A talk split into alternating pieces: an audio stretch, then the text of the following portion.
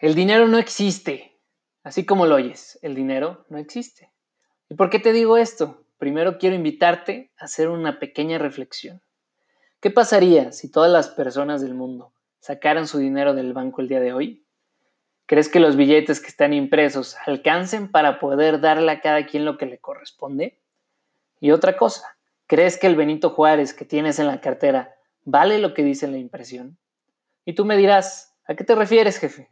¿He estado viviendo una mentira toda mi vida? ¿Soy adoptado y todo es un sueño? Y yo te diré, pues casi, casi. ¿Quieres saber por qué te digo esto? Quédate en Finanzas Relax y descúbrelo.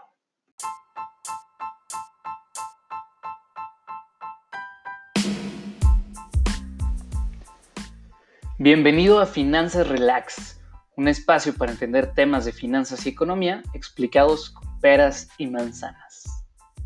Yo soy tu host, el Jefe Marcos, y relax, que hoy aprenderás algo nuevo.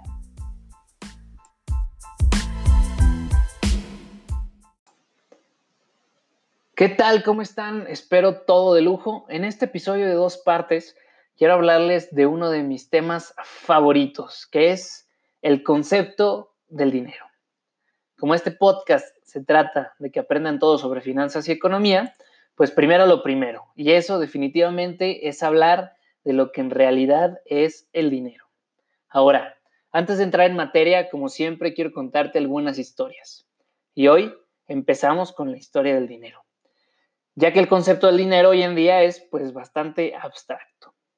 Al inicio de los tiempos, cuando los humanos se dan cuenta de que necesitan otras cosas, aparte de las que siembran o de las que pastorean, pues nace el trueque, el cual básicamente consiste en cambiar algo que yo tengo por alguna otra cosa que yo pienso que me genera un valor más grande de lo que estoy entregando.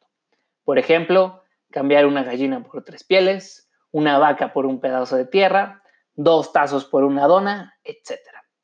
Pero, ¿qué pasa cuando yo no puedo darte lo que necesitas? ¿O qué pasa cuando lo que tengo no me ayuda a conseguir lo que necesito? Pues cuando nuestros ancestros se dieron cuenta de esto, empezaron a realizar trueques con cosas que todos sabían que podían cambiar después por casi cualquier bien. Y a esto lo llamamos el tercer bien. Entonces, por allá de las épocas mesopotámicas, decidieron que podían cambiar metales preciosos, y lo digo entre comillas porque la verdadera historia detrás del mito es que los metales se empiezan a escoger como monedas de cambio debido a lo duro que eran, lo mucho que aguantaban las condiciones del clima y lo poco que se desgastaban. Y tiene todo el sentido del mundo. Ponte a pensar que antes de eso se cambiaban plumas de animales, conchas de mar, grandes piedras, sal, pimienta, cualquier cosa prácticamente, ¿no? Entonces imagínate si eras todo un Simbad el marino y andabas cargando plumas en la bolsa, seguramente iban a perderse, echarse a perder o algo iba a pasar con ellas, ¿no? Ahora, ¿en qué momento todo esto se convirtió oficial en los países? Pues en el momento que los gobiernos empiezan a regular y a cobrar impuestos en estos metales preciosos. ¿Esto es bueno, esto es malo?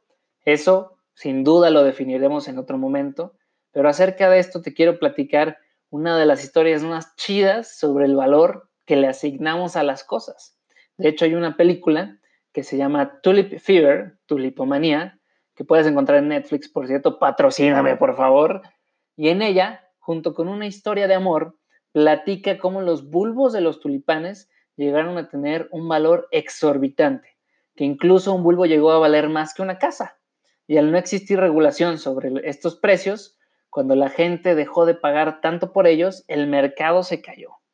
Y esto, de hecho, entre el mundo financiero, es muy conocido porque es una de las primeras crisis y de las primeras depresiones que vive el mundo.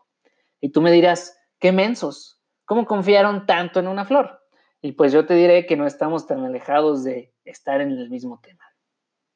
Y contestando a la primera pregunta que nos hicimos, te platico que aproximadamente solo el 8% del dinero se encuentra en papel o monedas. El otro 92% se encuentra en otro tipo de formatos, incluida la digital. Esto quiere decir que casi todo el dinero del mundo se encuentra solo en servidores. Ponte a pensar en eso. Y que si todo mundo quisiera sacar su dinero del banco, habría un colapso del sistema financiero, ¿no? Es muy, muy interesante este tema. Y respondiendo a la segunda pregunta sobre el valor de tu billete, te diré lo siguiente. El billete solo vale lo que en conjunto aceptamos a cambio del mismo. Si lo ves de otro modo, así como los tulipanes, un pedazo de papel tiene un valor que como sociedad asignamos y aceptamos por el mismo. ¿Y por qué no imprimir billetes a lo loco? Y listo, me dirás. Bueno, de eso hablaremos el siguiente episodio, donde terminaré de platicar por qué el dinero no existe. Y por ahora, quiero que te quedes solamente con la idea de que el dinero, al tener un valor asignado, es solo una herramienta para que cumplas tus sueños.